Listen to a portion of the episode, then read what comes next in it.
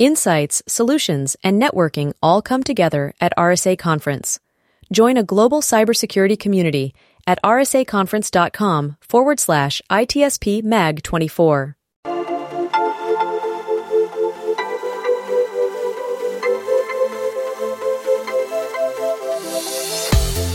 Welcome to the intersection of technology, cybersecurity, and society. Welcome to ITSP Magazine. You're listening to a new Redefining Security podcast. Have you ever thought that we are selling cybersecurity insincerely, buying it indiscriminately, and deploying it ineffectively? Perhaps we are. So let's look at how we can organize a successful InfoSec program that integrates people, process, technology, and culture to drive growth and protect business value. Knowledge is power, now more than ever. Imperva is the cybersecurity leader whose mission is to protect data and all paths to it with a suite of integrated application and data security solutions. Learn more at imperva.com.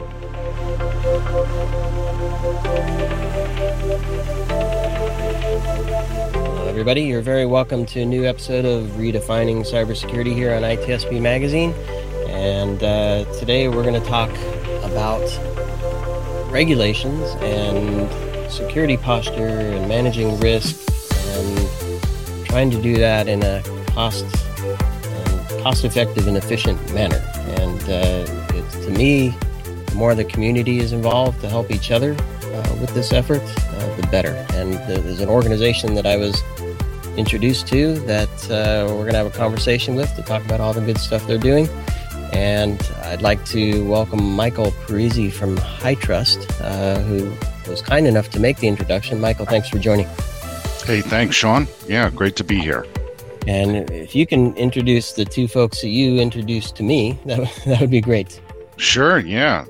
So I'm joined here today as the Vice President of Adoption of HITRUST by Carolyn Ellis, and then also Erik Deumens, and they are part of a new group that we're going to be discussing today, really trend-setting within the higher education space, and more specifically as it relates to research initiatives called the Regulated Research Community of Practice, and something that we're very excited about, and we'd like to educate the community about what this group is doing and what Erik and Carolyn are driving towards as it relates to ensuring more appropriate security and privacy standards within this space. Thank you, Michael, for this introduction, and thank you, Sean, for hosting us in your show. So let me briefly give my background. I'm a computational chemist and physicist by training, and I have been doing research for a couple of decades in that space. But since 2011, I am the administrator, the research computing director at the University of Florida. And since 2015, I've been responsible for managing a infrastructure that needs to meet compliance requirements for research. And then in the last couple of years, I've been working with Carolyn on an NSF grant to sort of figure out how do we create a community. And now we just got a renewal of that NSF grant, and Carolyn is the PI, I'm the co-PI, and we are now formally trying to create a regulated research community of practice. We got some good results with many people contributing in the last couple of years from the previous grant. And with that as a base, we now want to get to the next step. And the world, as everybody in cybersecurity knows, the world right now is completely ready for such a community, because in the last year, with the massive amount of ransomware attacks that were so successful, everybody is scared. And then now, of course, with the ongoing war, it is even worse. We had a security alert from President Biden yesterday to make sure that everybody prepares for the worst. So to get together and try to deal with cybersecurity It couldn't be more timely. So let me cede to Carolyn so she can introduce herself. Thanks. It is great to be here today. And so I'm Carolyn Ellis. I'm with the University of California, San Diego, and I have about, 5-6 years attached to running some of the regulated research programs in the higher ed industries. So I'm thrilled to be a part of this, and I'm looking forward to bringing together a whole lot of resources that are being spent all across the country, all recreating the exact same solutions for the big problem. And let's start off there, the big problem. And let's look at, obviously we're looking specifically at the world of higher education here. There's a lot going into it, from what am I building, what's the risk exposure, how do I identify how to plug those gaps in the risk in terms of what are the policies, what are the controls, what are the tools and technologies, how do I build out the workflow? What's the ROCOP's role in that broad spectrum of the big problem? Where do you fit into that? Maybe Erik, you can take that. Yeah, so I think what we are trying to do is provide an overarching type umbrella, a structure and a framework where people can find each other and help each other. Because if you look at it, security is a pylon of lots of little problems. And as we know, if you read some of the stories of how a hacker got in and caused massive devastation to some of the companies and organizations, there was like a small hole somewhere. And it's almost impossible for anybody by themselves or with a very small team to make sure that all these holes are fixed. So the only way we're going to be able to make any progress is when we get together.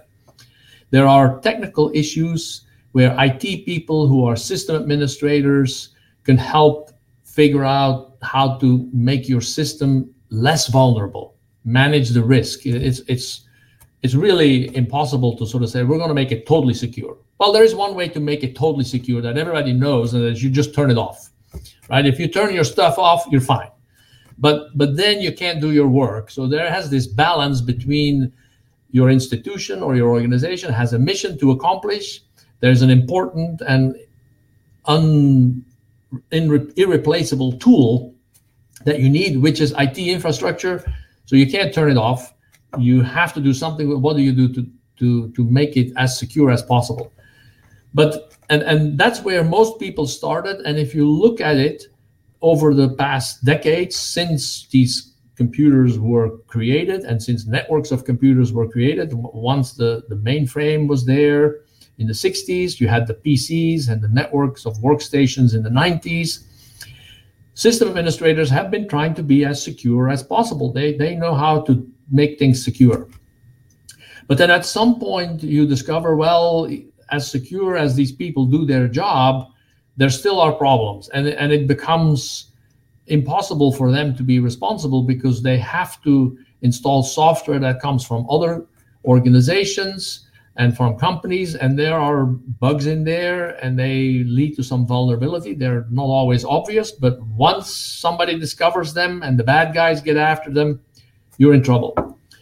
So now you have the organization as a nation is trying to find, well, how do I get some assurance that you're doing the right thing? And there are multiple ways to approach this. You can sort of say, hey, I have my computer, and if there is a really important security patch, then I may pay attention to it and may install it, but there may be some other mission critical thing that I'm doing on this computer. I can't reboot it, and the people that are using the system don't want to be bothered, and I can't put in the patch. And then the next day, somebody got it. So there are now all kinds of regulations. They go all the way from a law so that you can get penalized and end up in jail to just a contractual agreement or just an advice for best practices that are out there that say, well, if you want to keep your system secure, you need to do these things. And that then leads to having to talk to all kinds of other people who are not necessarily system administrators, but who are contract administrators, who are legal people, who are educators that train users. And you need to get them all together, and all of them contribute to try and make the system and the use of the systems more secure. And that's a lot of work. So if some institution, a university, that's what we are mostly interested in, a university all of a sudden says, well, we want to be able to apply for grant X with NIH. And then the contract, when it comes down, once you get the money from NIH, there's always a contract associated with it. And the contract may specify things like, well, thou shalt do this in compliance with this law. Well, then as an institution, you're either going to sign the contract and get the money, or you're going to say, oh, I cannot do this. I'm not going to sign the contract. Well, then you don't get the money. Clearly, the university wants to get the money. So now they're on the hook. And then they say, well, we'll hire somebody to fix this. So then a person like myself gets given the task, you should make sure that our research computing infrastructure is secure. And then I'm just sitting there, there's one person who's like, well, how am I going to do this? And that is where our community comes in. And that's also what happened in my case in 2015. I didn't know anything about all this regulation and laws and whatever. And I reached out to some other people who were more senior, and I asked them, well, how do you do this? And they played mentor for me, and they gave me some advice, and they said, well, you should read this first, and then you should do this. And then when I got stuck or didn't understand something, I can help there. And they said, well, you should talk to your contract officer and tell them that when they get a contract like this, the first thing they should ask for is, well, is this contract going to touch any data that is really covered by HIPAA or some other law? And if it's not, can we remove that line from the contract? And sometimes people will actually remove it from the contract, and then you're clear. You don't have to do anything special beyond the normal security precautions that system administrators have been taking care of for decades. And so that is where the regulated research community of practice comes in, is to create that network and to allow people to find each other. And then if I create a document that works for the University of Florida, I can make it available on our website. And then somebody else from some other university who is all of a sudden thrown in a similar position, he or she can go to that website and say, oh, there is a document that the University of Florida created. Let me read that. And say, oh, I can follow that. But I have to make maybe some modification, because at the University of Arizona, I can't do it like that because it works a little bit different. And then they contribute their modification. And that way we all learn. And then even more usefully, if all of a sudden some emergency comes up, like the war in the Ukraine right now, and several of us read the same news and we start taking care of some of the issues that we think are important, well, the person at one university is going to think of some issue and maybe resolve it. Another person thinks of another issue. If we share it, then by the end of a week's worth of work across the nation, we may be able to list a short set of activities that everybody can just follow, and now we all covered the same space that a single person would have taken weeks to done, and now we've done it in 1 week, and we can share it across the nation. That is the value of, or one of the big values of, a community of practice.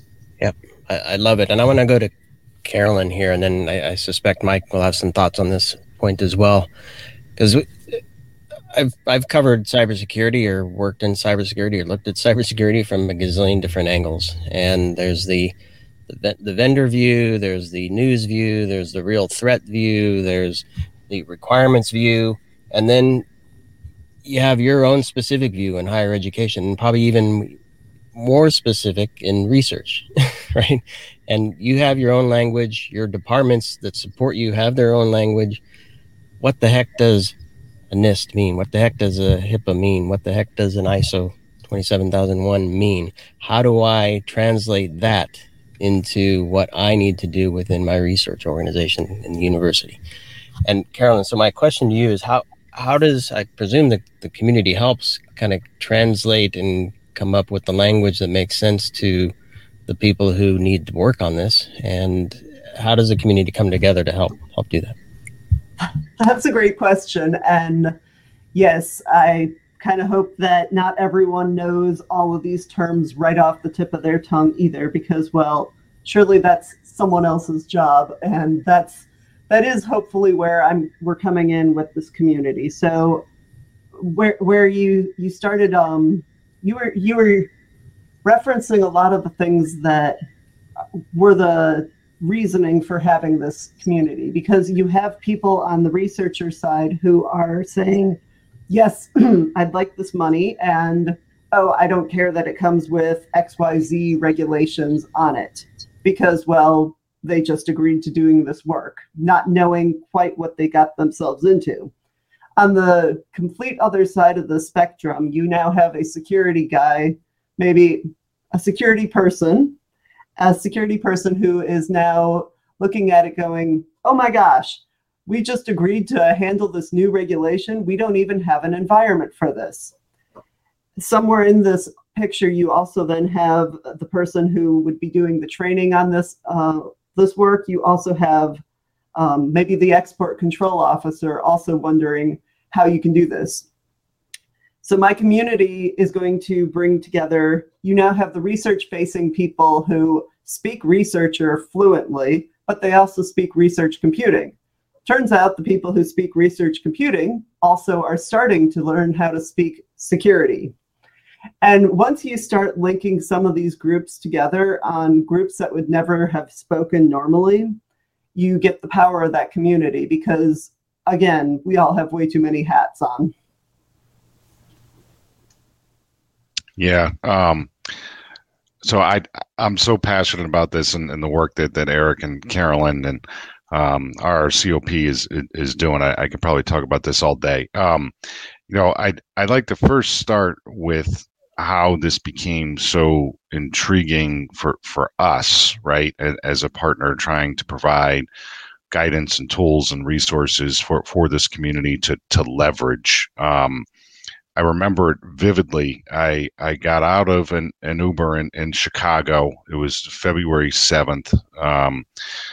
About three years ago, and I'm standing on the streets of Chicago, freezing like crazy, and my cell phone's ringing from a Florida number. I'm like, I wonder who this is, and I was running into a meeting with GE Healthcare at that point in time, and I picked up the phone, and Erik was on the other end of the phone, and said, I've been doing some research, ironically enough, and trying to find organizations and tools and resources that could help with some of the initiatives that I'm doing here at University of Florida. And he's like, I'd love to talk to you, more about it. I came across HITRUST and I see what you guys are doing with your framework and this concept of assess once and report many. And I'd really like to explore this to see if it meets our needs in terms of not only what he's trying to accomplish at University of Florida, but more importantly, I think across the community. And I remember hanging up the phone and my mind just started wandering and I'm like, wow, what a great opportunity to really help this community out. And at that point in time, it was nowhere near where it is today. So Erik and I, ended up connecting and developed a relationship and looked at this and tried to solution it. And what really resonated with me were a few different things. So one, as we all know, within higher education, dollars are very hard to come by. So spending a significant amount of money on ensuring satisfying regulations with multiple different tracks and oftentimes, efforts that are duplicative is not the answer. And it just cannot be something that these organizations can take on. If they're spending all of their grant money on ensuring compliance or security, in that case, they're not executing the research, right? We need them to execute the research. That was one thing that really resonated with me. The second thing that really resonated with me is we've all been in and around higher education for years. I had no idea that there was such a community around research until Erik and Carolyn and educated me. And this is big. And I think as a society, Sean, as you and I know, we always try and bring it back to people, right? The intersection, cybersecurity and people. I feel as if we don't realize how important this function is and what these institutions are doing for us as citizens, right? As members of communities. And to be distracting with compliance and security regulations, it takes their eye off the ball. I think Carolyn said it best. You know, we need to make sure they're focused on their core competency because that's what's most important from a community standpoint. And thirdly, in the spirit of sharing, right, and then educating, which is exactly what this community is focused on, we need to make sure that they can do that in the most seamless way possible. And listening to the conversations that these organizations have been having over the last 18 months and us being part of that conversation, there's really an opportunity to lean in and help them achieve their goals. And it doesn't need to be as hard as it looks on paper. Everyone wants to do the right thing, but they really want to get to what the initiative is, which is let's get the grants and let's do the research so we can better help the community. And that's really where we saw our opportunity to lean in. Yeah, I love that, Michael. And I mean, cybersecurity isn't easy, unfortunately. It can be challenging. There's a lot to it. I mean, just technology in general can be challenging to get to work properly. And when you throw the layer of cybersecurity on top of that, it becomes even more of an issue. And you mentioned goals, and I want to take a few moments to kind of walk through some of the goals. We have 5 goals listed, and the first one is building a community. So I think we've touched on that a little bit. I don't know, Erik, if you want to comment on that specific goal, or if you want to move on to number 2, which is collecting and sharing. I can give a small element on the build the community. Okay. And, to date, we have around 200 different institutions joining our website and our different communities. We have a Slack group as well and a mailing list. So we're trying to get feedback from those groups, and through that, it does help by bringing in different roles and different parts of this entire workflow. And so I think the other part of it, so you have the people, right? And the next part is bringing the information. So you covered a couple of the channels. What types of information do you share? And I think collecting and sharing resources is another goal that you have for the organization. We do. That one is... we're doing monthly webinars on various topics that the community had said was of interest. So for example, how to make a sustainable SSP, or what does your cost model look like? We have research facing ones. We'll have maybe regulation facing ones. We'll bring in HITRUST on sharing maybe how we can all get closer to interpreting some of the regulations. We will, we'd like to record each of these and then provide them back out to the community. And through that, I also have my eye out for amazing resources around the country, because just in one-on-one conversations, I've learned so many amazing things that institutions have, but they're all just hidden and siloed at each institution. So that's great that someone built an amazing product that others could benefit from, but it's not great until they know about it. So that's my hopes with collecting some of these resources that we can share. We have templates, we have tools, we have processes that have been tried and true. We have so many lessons learned as a community that we really don't know about in the larger sense yet. Thanks for that, Carolyn. And Erik, goal number 3. Yeah, when you look at the regulations, And HIPAA is a wonderful example where HITRUST Alliance has taken a lead.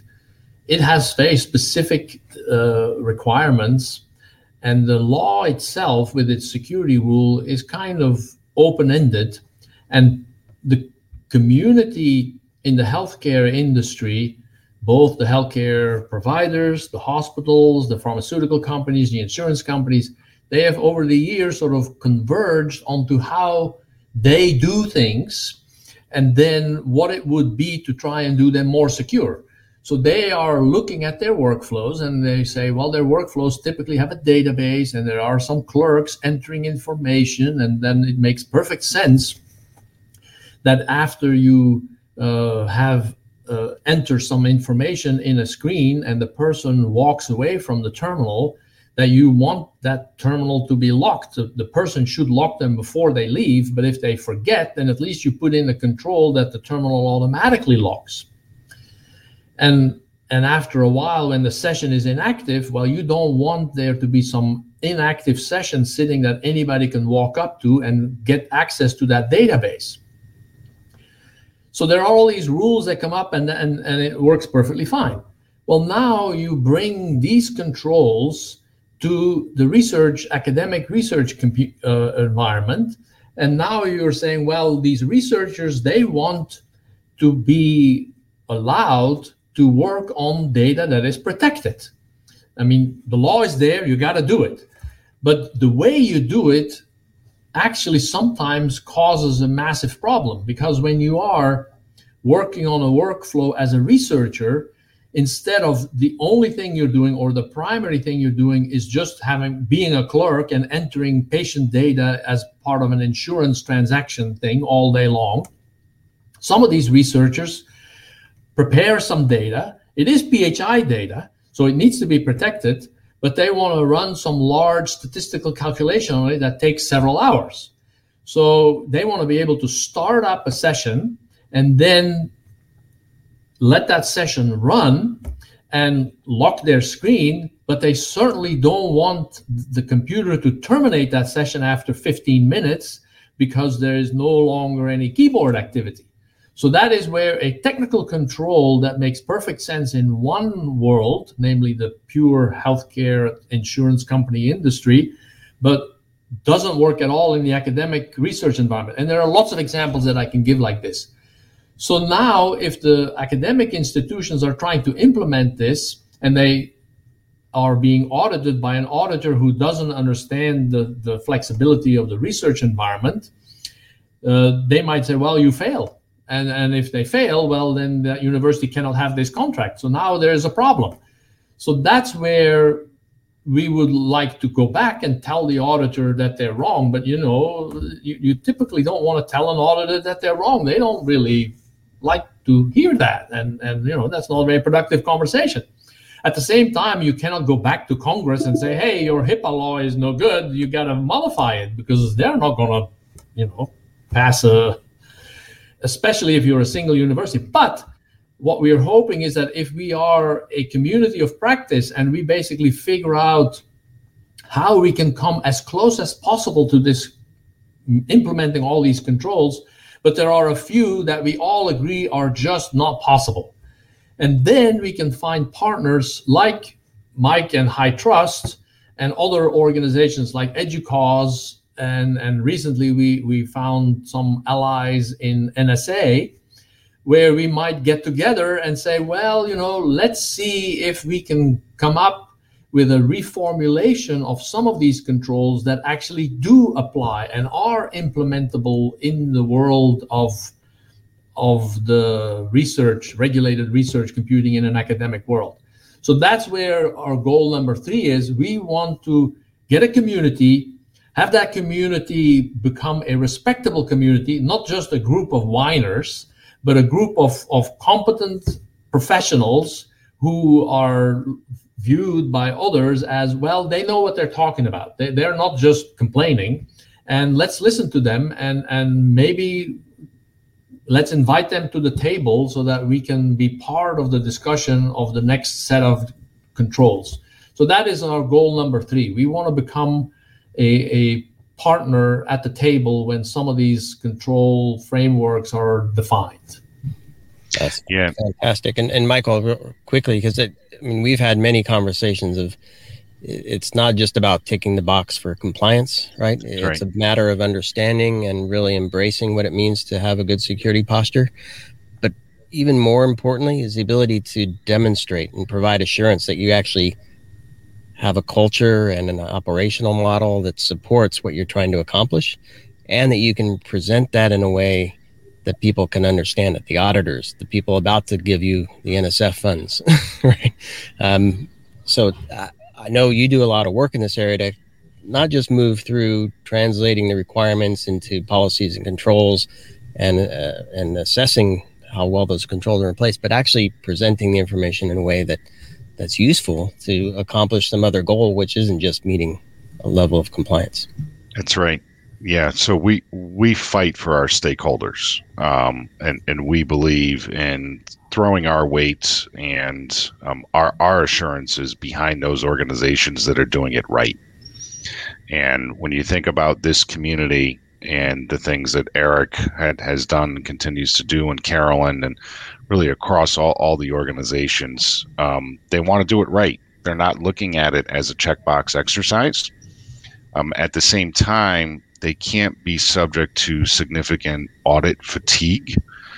So where we see the opportunity is to get behind this group and represent them in the form of appropriate assurances and arm them with assurance mechanisms and programs and processes so they can prove that they're not only doing it right, but they're doing it better than other organizations. And they're doing it in such a way that's smart, and it's efficient, and it's effective, and most importantly, it's transparent, right?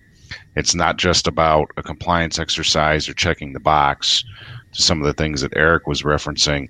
It's building a program that supports the ability to do these types of functions. And in doing that across the community, this is the other thing that's so amazing about building the community, they are improving the ecosystem overall.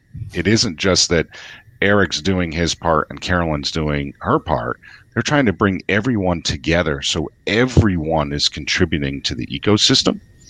And our goal in arming them with our solutions, our programs and resources is to not only help them do that more efficiently, more effectively, but also helping to educate their stakeholders that may not even understand all of the investments that they're doing. So it makes their lives a lot easier. And bringing it back to the people, Sean, as we always do, it allows them to focus on those things that are more important.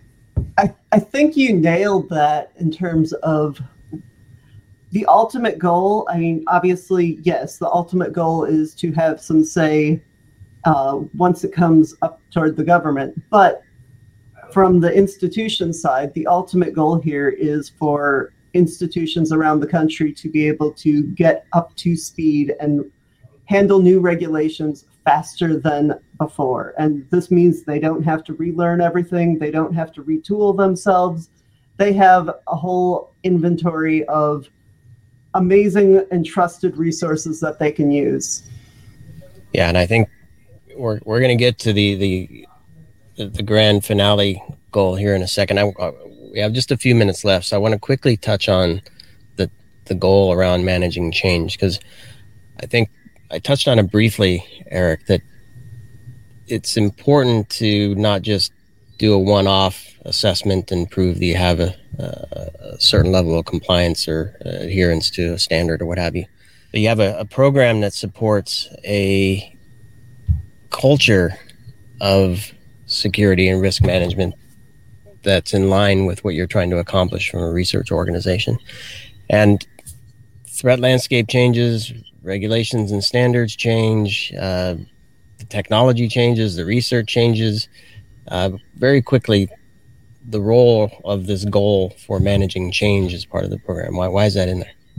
Yeah, and that's because, there are in this last year, we basically had three important events. One is the Department of Defense has been improving its security requirements, and by introducing the Defense Federal Acquisition Rule Supplement, and by making a change.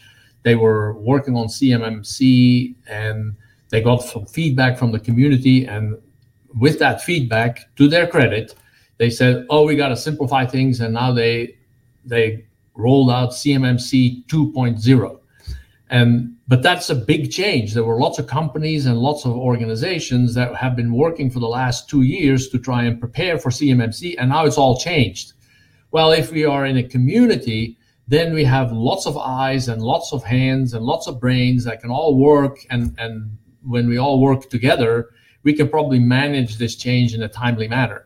The same with the ransomware. All of a sudden, all our CIOs are all of a sudden very concerned, and they're calling everybody in their team together. It's like, hey, we gotta be, are we prepared for ransomware? What are we gonna do when ransomware hits us? Again, if we're a community, then especially the smaller institution where the CIO then comes down to one person is like, hey, are you ready? So, well, that one person is just one person. But if he has or she has access to this whole community, well, then maybe they say, yep, I got this thing and I'm working on this and whatever, you're ready to go. And so that is where the community is also of great value. If something happens quickly, by having the community there, the communication channels, the website, the Slack channels, the monthly seminars, we can make sure that everything that is done by anybody in the nation can be shared with everybody else, and everybody benefits quickly. Yep, I think that's the thing, right? Quickly, we shouldn't be wasting a bunch of time trying to do this. We should get to what we really care about, which is the research. So maybe as a closing thought from you, Carolyn, and then I'll bring it to Michael for the final thought. Maybe a call to action for other universities, other institutions to participate, other partners to join and help. What would you call out for folks to help you? Things we'll be moving forward with. First of all, you can go to the website. It's www.regulatedresearch.org. And that way you'll find where to subscribe. You'll find some of the webinars we've already hosted, but you'll also find plenty of opportunities to provide feedback of here's something I'm personally struggling with. Maybe we can connect you to someone else that is struggling with the same thing, or maybe that I can find you an expert that is a little bit further down the road than you. We're going to be looking for all types of roles and responsibilities from, hey, this is my perspective and here's what I see and know. Let me share that with someone else from a different perspective. So go to the website, and that you'll find most of the things that you can need. And if you don't find it, suggest it. There's a page for future stuff too. And be with the mindset that if you're suggesting an idea, don't be surprised if we make you the team lead of an ad hoc committee to implement that idea or to work on that idea. Yeah, but it sounds like you'd get the support of the community as you do that, though, which is... That's right. You're not on your own, and people will really... If you step up, you will be thanked for it, and people will appreciate it. It's a very friendly and collaborative community. We're all in the same boat, and we're all here to make this better. And we all believe that security is important, and compliance is sort of a requirement to make sure that the security activities are done. But the compliance by itself is not the goal. The goal is the security, and you just want to make sure that we're all in here together, and we're going to get this done and make it better. Yeah, fantastic. And Michael, I want to thank you for introducing me to this organization, and more importantly, Carolyn and Erik. Fantastic conversation with the two of them, the three of you all together. Bring us home, Michael, with maybe if you can... You know, we always like to bring this back to the ultimate goal, which is to provide for a better society through technology that's secure and safe. So your thoughts on this program as a final point here. Yeah. So to echo Carolyn's comments and Erik's comments, lean in, watch this group, because they're doing amazing things, and it's only going to get better. So join the movement, and let's get behind them and support them within the community. Yep. Cheers to that. And with that, I want to thank everybody for listening to this episode of Redefining Cybersecurity here on ITSP Magazine. I will ask Carolyn and Erik to provide some resources, maybe some examples of some templates or a working group. We'll certainly include a base link to the site so you can learn more. And same for Michael, if there are any resources you think related to this conversation would be helpful. Those will all be in the show notes for this particular episode. And thanks again, everybody, for participating, and those for listening. We'll see you on the next one. Imperva is the cybersecurity leader whose mission is to protect data and all paths to it with a suite of integrated application and data security solutions. Learn more at imperva.com. We hope you enjoyed this episode of Redefining Security podcast. If you learned something new and this podcast made you think, then share itspmagazine.com with your friends, family, and colleagues. If you represent a company and wish to associate your brand with our conversations, sponsor one or more of our podcast channels. We hope you will come back for more stories and follow us on our journey. You can always find us at the intersection of technology, cybersecurity, and society.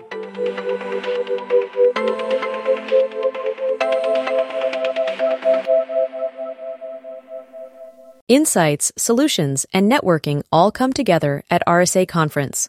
Join a global cybersecurity community at rsaconference.com/ITSP Mag 24.